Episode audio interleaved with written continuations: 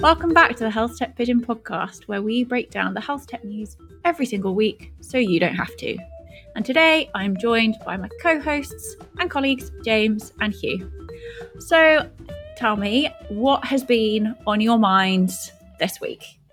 On my mind this week, uh, I've done a couple of social posts about uh, feedback. I actually used uh, LinkedIn's new collaborative articles feature or had a look at it. Uh, I don't know if you guys have seen it, but yeah, LinkedIn's inviting you to collaborate on these articles that it's put together. So it's basically analyzed, or say analyzed, it's, it's written down like loads of categories of like entrepreneurship and business management and HR and content creation and it's done all these different sections and then it's broken those down into topics and then it's broken the topics down into very various like paragraphs that con- that make up those topics. Anyway, it then it pinged it pinged me like it pinged Bell, it pinged a few people in our team, right? Like, oh, do you want to collaborate to this thing?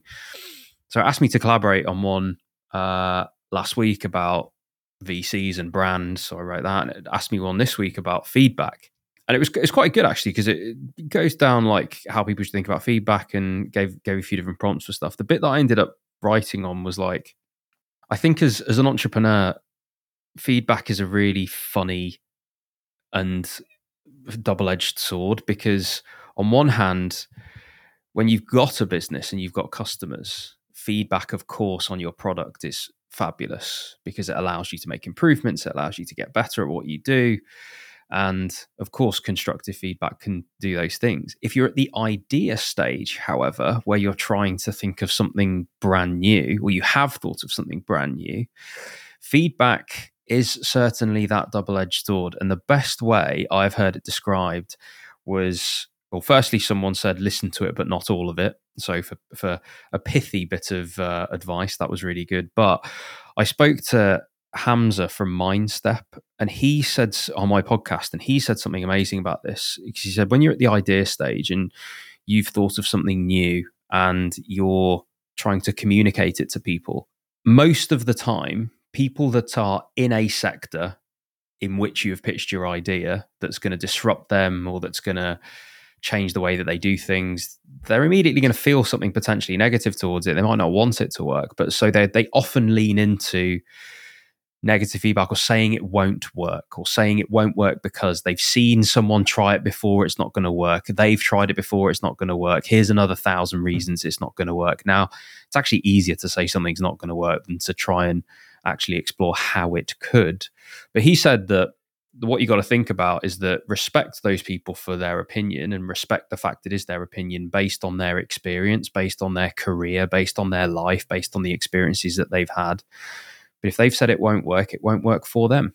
It didn't work for them. It doesn't work with the way that they see the world. It doesn't work with the way that they think about things. You might just be thinking about something different and you might be thinking about it in a different way. And that should give you confidence. Now, you can't be delusional. You, if, if literally everyone in a sector is giving you the same exact reason for something not working, you probably should take that on board and explore it a little bit more if your assumption is being tested with uh, with that vigor. But I think the role of an entrepreneur is to consider every bit of feedback and decide what you actually listen to. I think that is the skill. I think that is the skill of the idea stage, particularly. But even if even if it's in a product setting or a service setting you know at SomX like we have to think like you know with every every bit of feedback do we action it do we change it because you can't customize everything for everyone and actually there's a cost associated with that customization and also as i said in in, in the uh, the thing that i wrote like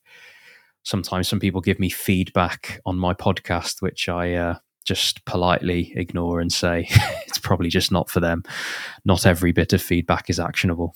Um, so yeah, that's what I've been thinking about this week. I love that, and it's. Uh, I think it taps into that that old classic of that's the way we've always done things, doesn't it? Mm. And a lot of the feedback you're going to receive is going to be based on a way of doing things that is accepted, that is understood, um, and that maybe isn't challenged as often as we we need it to be. I, I, I always think about feedback as really useful to consider it's it's that sort of pipeline and funnel piece isn't it it's when you're just starting out listen to every piece of feedback and use it to guide your strategy if someone's going to tell you something's not working it's not the okay, well that's not going to work, but why doesn't it work?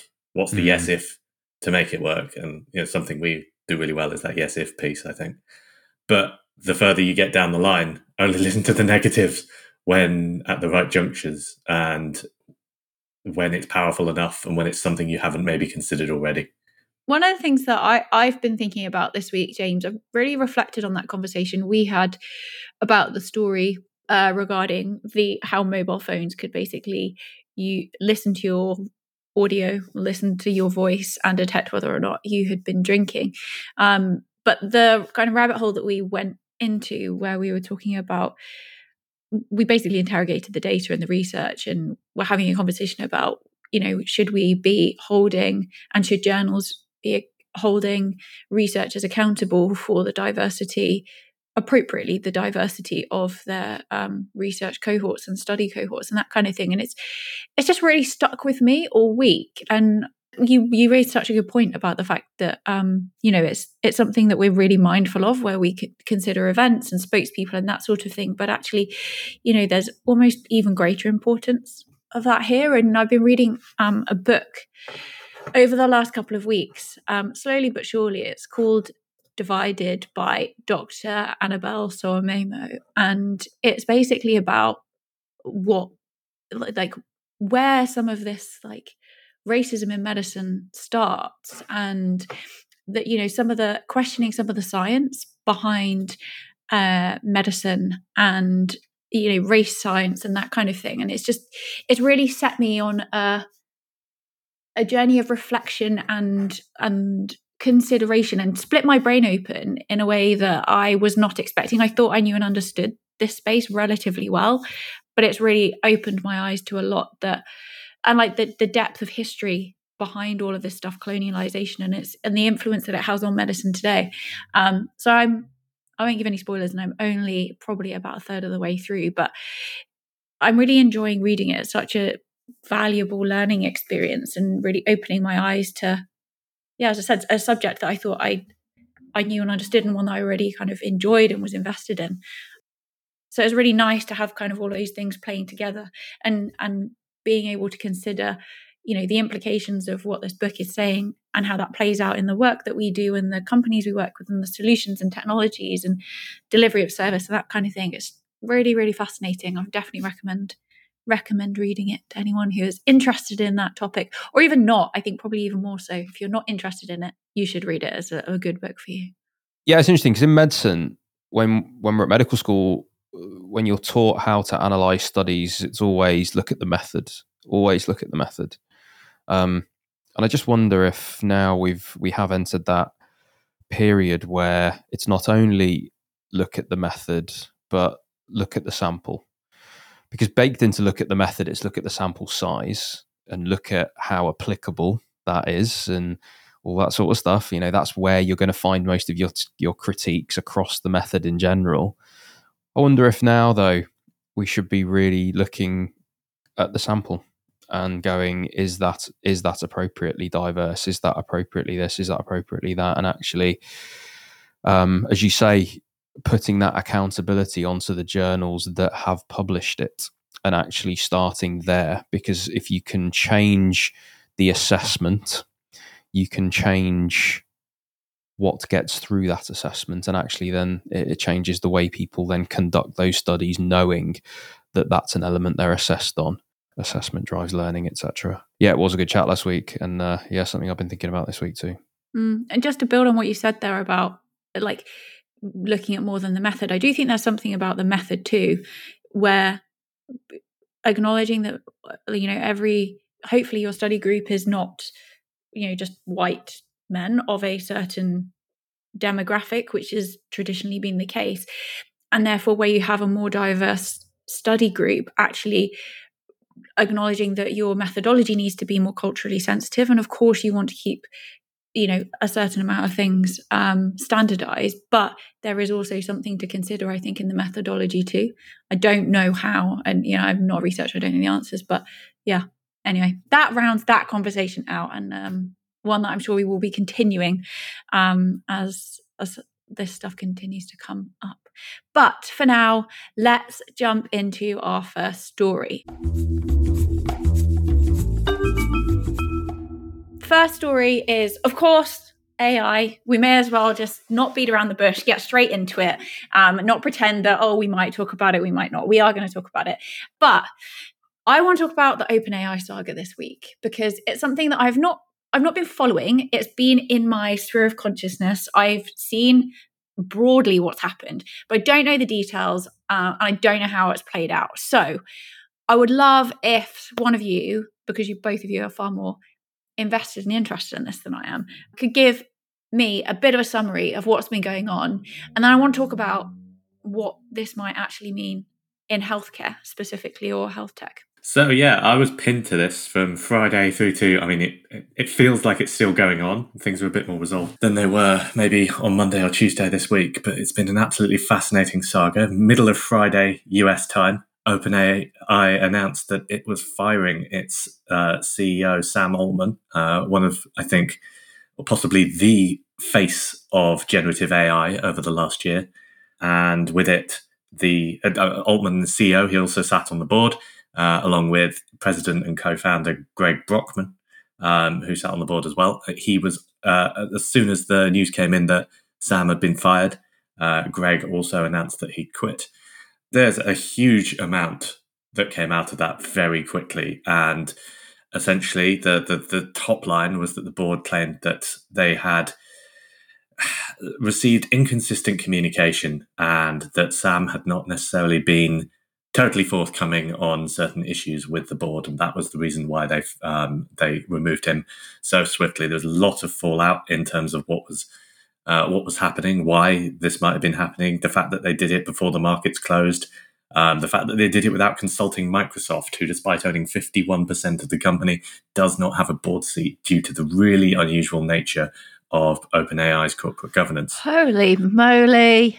Yeah, um, several days later, after a, a, lot of back and forth, there has been a lot here. We've still not heard all the reasons uh, why OpenAI thought that it was time for Sam Altman to go. There's been a lot of speculation, a lot of theories. One, and I think the leading one here, though there are multiple other theories out there, is that the board, which it's a small board running on a, uh, the sort of original non-profit structure, whose main role is to have that kind of ethical non-profit approach to AI, where and conversely, Sam Altman has obviously been doing a great job of turning what was originally a non-profit into a very much a for-profit, commercially driven organization, uh, releasing new products. And the board had seen all of the really interesting developments that OpenAI had done at their Dev Day, and seen that, and had started to think that they were losing control of the non-profit aspect, and that's why they got rid of them.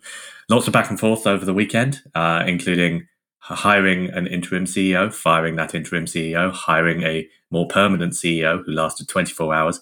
All the while, Microsoft offered Sam Altman and pretty much anyone from OpenAI who didn't want to be there a job at Microsoft in their AI division. So I think there was clearly a challenge there in terms of maintaining OpenAI's status when half the organization and all of that expertise went, would, would be going to Microsoft, which swiftly followed 24 hours later by the news that Sam Altman was being reinstated. Greg Brockman was being reinstated. Neither of them will be joining the board yet. There is uh, an insistence that they may be coming back. Um, and that the board itself, uh, including most of those who had been, uh, who were, I guess, key players within the removal, uh, were going to be replaced by a board that included Twitter's ex chairman, and several other key figures, all of whom definitely seem to be clear voices, clear, interesting, useful corporate voices, but very much moving away from that slightly more non-profit academic. There's a great uh, in, in in this week's article how the shakeup of OpenAI underscores the need for AI standards in healthcare. There's a great term, the guardrails, basically, and I think the guardrails are now possibly slightly off OpenAI, and this is where all of the kind of the soap opera drama of the last week kind of feeds into a much bigger conversation, which is as AI takes off and generative AI in particular, where is it going? You know, what are the guardrails that stop it from becoming a, a danger to humanity? We've had a lot of conversation over that over the last year with all of the CEOs and key figures who came together and said, no, we need to put pause on things and uh, make sure that it, it doesn't it doesn't that we don't lose control of the development of AI. Obviously, we might probably not there yet. Let's let's you know from a really rational point of view, probably not there yet. But it's fair to say the defining organization in the last year of generative AI development has been OpenAI.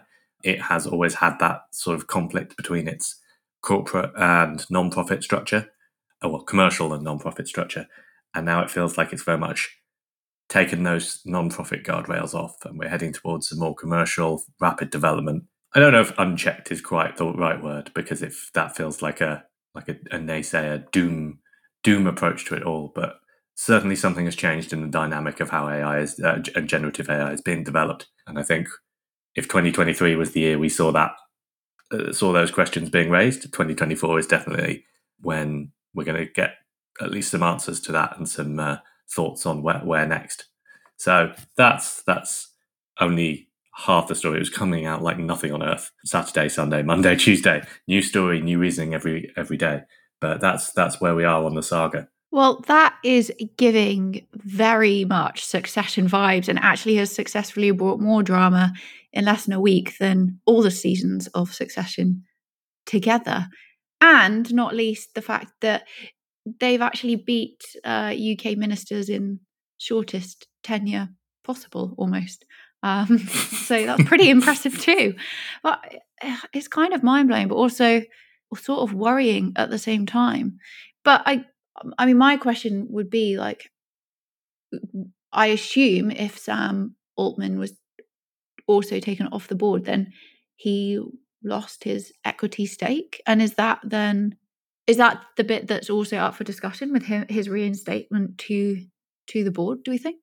So this is one of the most entertaining parts about the entire saga. and when Sam Altman was removed, was removed, he uh, posted on uh, Twitter what seems like a bold statement, but turns out to be a massive joke, which is if he goes off on one against OpenAI or anyone there, then the board should feel free to pursue him for his com- total equity stake and ha- make sure that that's removed from him. The irony being, of course, on this that Sam Altman has never had an equity stake no in OpenAI. he's led to an eighty billion dollar valuation, and again, it's a unique factor there, kind of corporate governance in uh, his relationship that he was challenged by Congress at one stage. Um, you have a lot of equity and, and you've got a lot to uh, get out of this. And he said, I have no equity. Uh, and they said, Well, why do you do it? And he said, Because I love it. Hmm. Wow. And I think that's that's possibly what made it so much of a an easy leverage for him is that it's it's very clearly not a well, I mean, it's obviously financially uh, driven that he does the role, but hasn't affected his equity and uh, definitely wasn't part of the negotiations in the end. That's mind boggling. That's a really, really strange structure. Really strange. Where you have Microsoft with 51% equity, no board seat, someone on the board with no equity. James, what I'm sure you've been following this very closely. What do you think? Yeah, I have, and I can't really add too much on the description of it from what Huw said, the question then becomes like, you know, on this podcast, you know, the question becomes, what does this mean for healthcare? I've had quite a few conversations on this. You know, Harvinder on this week's Health Tech podcast episode, I, I spoke at length with him about what generative AI means, the pace of change. And I think what this OpenAI latest saga, what Huw's trying to say here is that with those guardrails coming down, it's almost like the brakes don't work anymore, and then we end up hurtling towards these new technologies. Hovrin and I were joking that you you sleep on this stuff for twelve hours and you've missed like the latest load of updates to to Chat GPT. Like it's it's crazy just how quickly this stuff is moving on, and I think that provides opportunity in healthcare as well as, of course, the obvious things that are more scary about that. The opportunity comes from, well, if we are hurtling towards new technologies and that technology frontier is just getting, you know, further and further more advanced, then the entrepreneurs that can keep up with it, especially the the not the bad actors but the good actors that are keeping up with it and have the morality and everything to create good things because goodness goodness knows there are there are more lucrative areas to use large language models and generative AI that you'd hope would attract more of the bad actors. The people trying to do it in healthcare actually for those that can keep up, and Harvinder, you know, is one of them, they're sitting here looking at these updates, and then minutes later, they're creating something that they only could have dreamed of three years ago in Harvinder's case. You know, he accelerated his product roadmap three years overnight just because they released custom GPTs on on on ChatGPT. So for those that can keep up, this is a huge opportunity. And not to say that what's gone on isn't weird and strange and all the rest of it, but there is opportunity there. And it's good to sort of balance balance the argument to just say that hold on a minute like let's just try and take this for what it is at least in part and go okay well if if we are just going to keep going with the commercial nature of OpenAI and that part of their business if that becomes the main player well at least there are good people out there trying to harness that in health. Now the obvious counter to this is the speed at which the commercial side of OpenAI can go forwards provides somewhat of a monopoly risk, a, a, large company monopoly of Microsoft and other big tech, maybe, in a situation where they own a generation defining. I was going to say technology, but it's almost like a movement, isn't it? Like they they they own the infrastructure on which every bit of new technology sits with custom GPTs and the rest of it, and everything that can come forward. So you end up in a a, a relatively worrying situation there that for healthcare, the more that's built on top of big tech platforms, the more that we are essentially at the mercy of big t- big tech. And with our fax machines and our bleeps and our old school technology, we can run healthcare without them. We can run healthcare with people and some heavy plastic and radio waves, and we can get away with that. And that's a relatively secure place to be in healthcare because it allows it to be human in a huge degree. Now, it also allows it to be incredibly inefficient and incredibly difficult to do and incredibly difficult to keep up with the rising expectation of what healthcare actually is. And we need big tech there. We need to work with big tech to do this. We need to build things on top of large language models to deliver products to healthcare. We need all of this. The concerning thing for me that as the commercial side of OpenAI accelerates with what we've seen and overshadows the uh, open source side of it, we're all at the mercy of big tech and that's never a pleasant place to be that you could have a cyber attack and render health care down. I don't like the thought of that. And then perhaps I'm conflating a lot there, but and that's just one specific use case. But that's the bit that makes me more uncomfortable. Um, but that's not to say there isn't a heck of a lot of opportunity in the meantime. Well, watch this space because it sounds like well, lots could change, and by the time we come back around to next week's episode, um, but definitely some opportunity there. We just have to watch and wait and be guided by healthcare experts like Harvinder, as you say, James, who is in in this stuff, living and breathing it, um, and doing it in a way that fits within the moral guardrails and impact driven guardrails that healthcare exists within. All right, so on to our next story. We often spend a fair bit of time on this podcast critically appraising what is going on here in the UK in the NHS and how well uh, it is integrating technology and serving patients and that kind of thing. But it's it's been a big week, uh, and in some places, some cause for celebration, which is always always pleasing to see. But we cannot uh, talk about that part yet without referencing the fact that finally we do have the result from the FDP tender that has now been announced. Palantir were successful. Um, that was something I have not been under a rock for. I did hear that, although I got very confused because of the previous leaks a few weeks ago where I just thought it was announced and I couldn't understand why no one was really talking about it that much until I realized that it wasn't the formal announcement, uh, which has obviously happened this week. So if you want to know more about the FDP, what that means, Palantir's involvement, Uh, and if, like me, you didn't know and understand all of that stuff, we have a very special episode from a couple of weeks ago with Joe Talora from the HSJ, who really gave us that download on FDP for Dummies. Dummy is me, I am the dummy. Uh, but it's a good one. So if you want to understand more about that, then definitely go and have a listen. But the big cause for celebration this week is very uncharacteristically for the NHS, they have met one of their targets ahead of the deadline.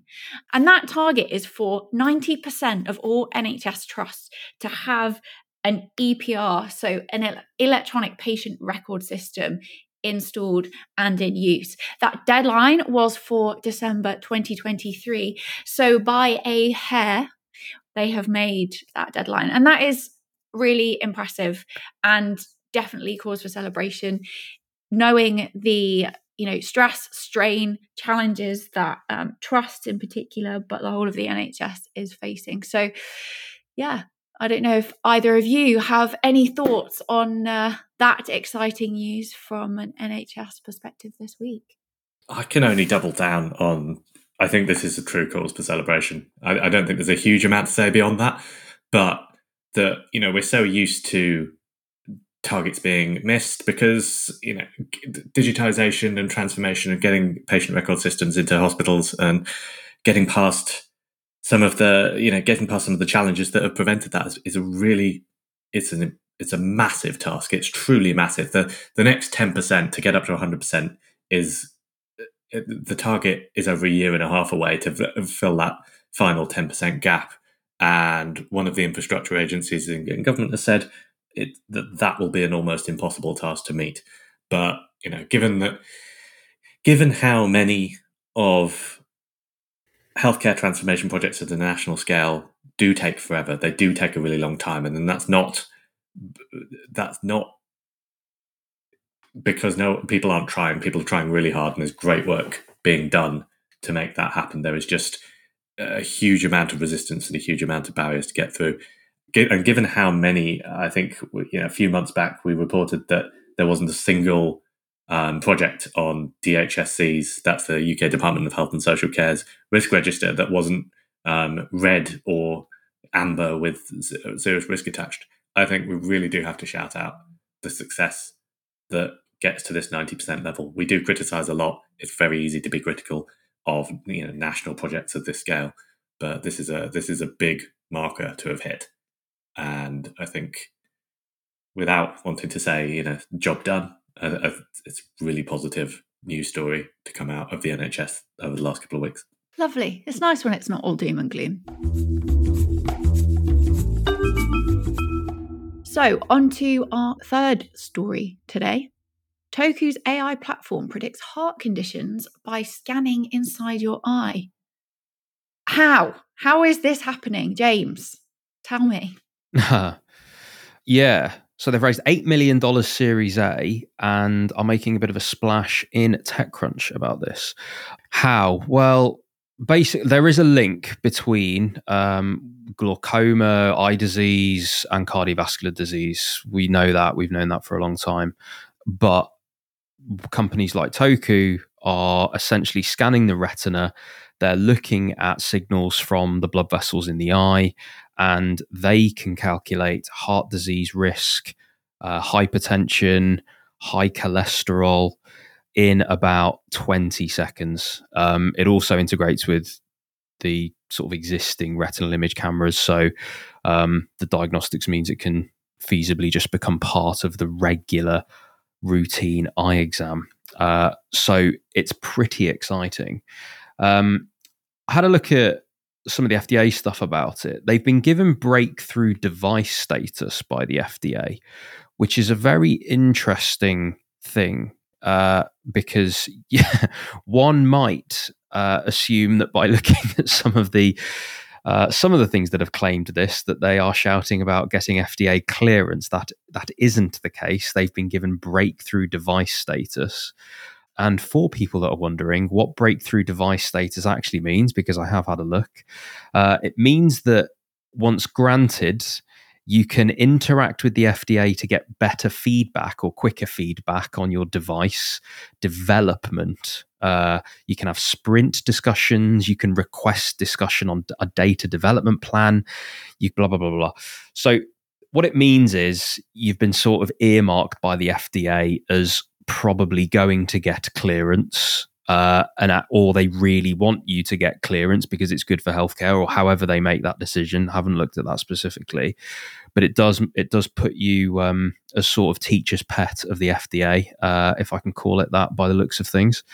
Um, so they've been given that, which is exciting. If they do get clearance, though, it will be the first of its kind to the US market, and it will be integrated into retinal cameras and that kind of thing. Then in the US, it can be done in eye care clinics, primary care, pharmacies, all of that sort of stuff. So, one of the advantages of this, I guess, is because if they're calculating high blood pressure, cholesterol, uh, yeah, just general heart disease risk as well, and it takes 20 seconds, the advantage of that, the fact that they've got, according to the breakthrough device status, uh, comparable accuracy um, to current stat, current tests and standards of, of other things that are doing this, it's pretty good in terms of making healthcare more efficient. Um, it's pretty good at the patient experience side of things that you can get this stuff analyzed very quickly. So I tell you what, I'm all for it. I think it sounds awesome. It sounds very Star Trek. Um, you know, get, get, your eye scanned. Uh, and just be told what your heart disease risk is, what your cholesterol is, and what your blood pressure is. Why not? I think it's great. Yeah, I think this is a, a really interesting piece, and it fits in with a lot of the other thing, a lot of other stories that we've sort of talked about over the last few months as well. And it's it's making me wonder. Uh, we've referenced it slightly in Pigeon, which is, you know, there's thing, there's companies like Neko Health who are doing that all full body scan thing, um, which will be a, a, sort of fairly consumer approach. You go in and get your full body scan, and it tells you, and it's this big device. And, and you mentioned Star Trek. Their their promo photo for that full body health scanner is very Star Trek. Um, but a lot of conditions, diabetes, heart disease, uh, you can tell via looking at the eye. And I think we're developing a lot. A lot of companies are working on technologies that do that. There's a reference in this TechCrunch article. Mediwhale, a South Korea-based startup, is also looking at an AI-based non-invasive retina scan to diagnose cardiac and kidney disorders. So you know we're we're broadening the reach of disorders that can um, be diagnosed this way. Then on the flip side, there's a lot of early stage work going on on what you can diagnose through the voice, whether that's um, neurological disorders, um, I think there was even one that detected diabetes via the voice. So I do wonder whether whether we can stake our claim now, whether ten years from now, your your optician um, is going to be your your key point for interventional healthcare and that that early intervention place. And I think whether as we get to you know really big focus on prevention and early intervention in healthcare, whether there's the, the eye and the voice, the, the retina and the voice are going to be two of the most important um, aspects of of healthcare, um, just in terms of that you know identifying these diseases and getting early intervention for a whole range of conditions. We make a good point, and actually, it's pushing it into the community, isn't it? And I think that's the interesting thing. If if what we're expecting is prevention to happen, and we want prevention to happen in the community or early early intervention, then yes, we need measures by which we can do these things in the community. The thought that we can do the same as we've always done in the community isn't going to work. And actually, we do need these new measures of doing so. I think the difference with this versus the likes of um, a full body scan is that this this has specificity. This is specifically for certain things, and actually for for those people who want to assess these things specifically, they can get this sort of test. And I like that. I think most clinicians, when they see the kind of, you know, echo full body scan, I think it's called echo, wasn't it? The, the Daniel Ek thing anyway. What, Neko, yeah. So when you, when you see full body scan, every clinician will just think, oh no, you're just going to you're just going to find things that weren't causing a problem that then need intervention. And when you're a fee for service healthcare system, the morality creeps into your mind and you're like, oh, and it all just feels profit driven. It all just feels not very nice because it's easy if you're the full body scan company to then upsell you the lumps and bumps removal, to then upsell you the this, the that, the the other, the insurance that covers you against all these things. And FIFA, so it just it doesn't feel good there. I think the what I like about these sorts of tests is that they are very specific you know voice detection for anxiety depression retinal scanning for cholesterol hypertension heart disease these are all things we want to actually pick up that we're looking for for either a reason or that have a justification for why they're screened. I like all of that. I can't justify why full body scans are a good idea. I, I just can't do that right now with the information that i have. Um, but this sort of stuff i love and actually by enabling technologies like this, we can move prevention into the community, and actually we can start to save healthcare from the impending doom of the financial bust that it's likely to have if we just try and keep doing the same old. And back to ideas and feedback, right? Imagine being the first person that said, oh, what if I looked at the back of your eye to detect blood pressure? Like, ha ha ha ha ha. The way we detect blood pressure is we use mercury, and we use mercury in a in a vertical cylinder. And actually, I'm going to slowly release the mercury through a cuff, and actually, I can hear that on a stethoscope. Like looking at it behind the eye, that's ludicrous. Um, yes, be open to new ideas, kids. Well, coming soon to a Specsavers near you. And uh, I have to say, this one unexpectedly actually hits quite close to home for me. So, uh, you know, heart disease is something that affects a lot of people. And I think, you know, all of us can name people who um, we know that is likely affected. But for me personally, a couple of weeks ago, my nan was actually admitted to hospital. She had some breathing problems, um, and they attributed it to asthma, changed her inhaler, and discharged her. Less than a week later, she was then taken into hospital in an ambulance with chest pain, having spent years almost with lots of different symptoms.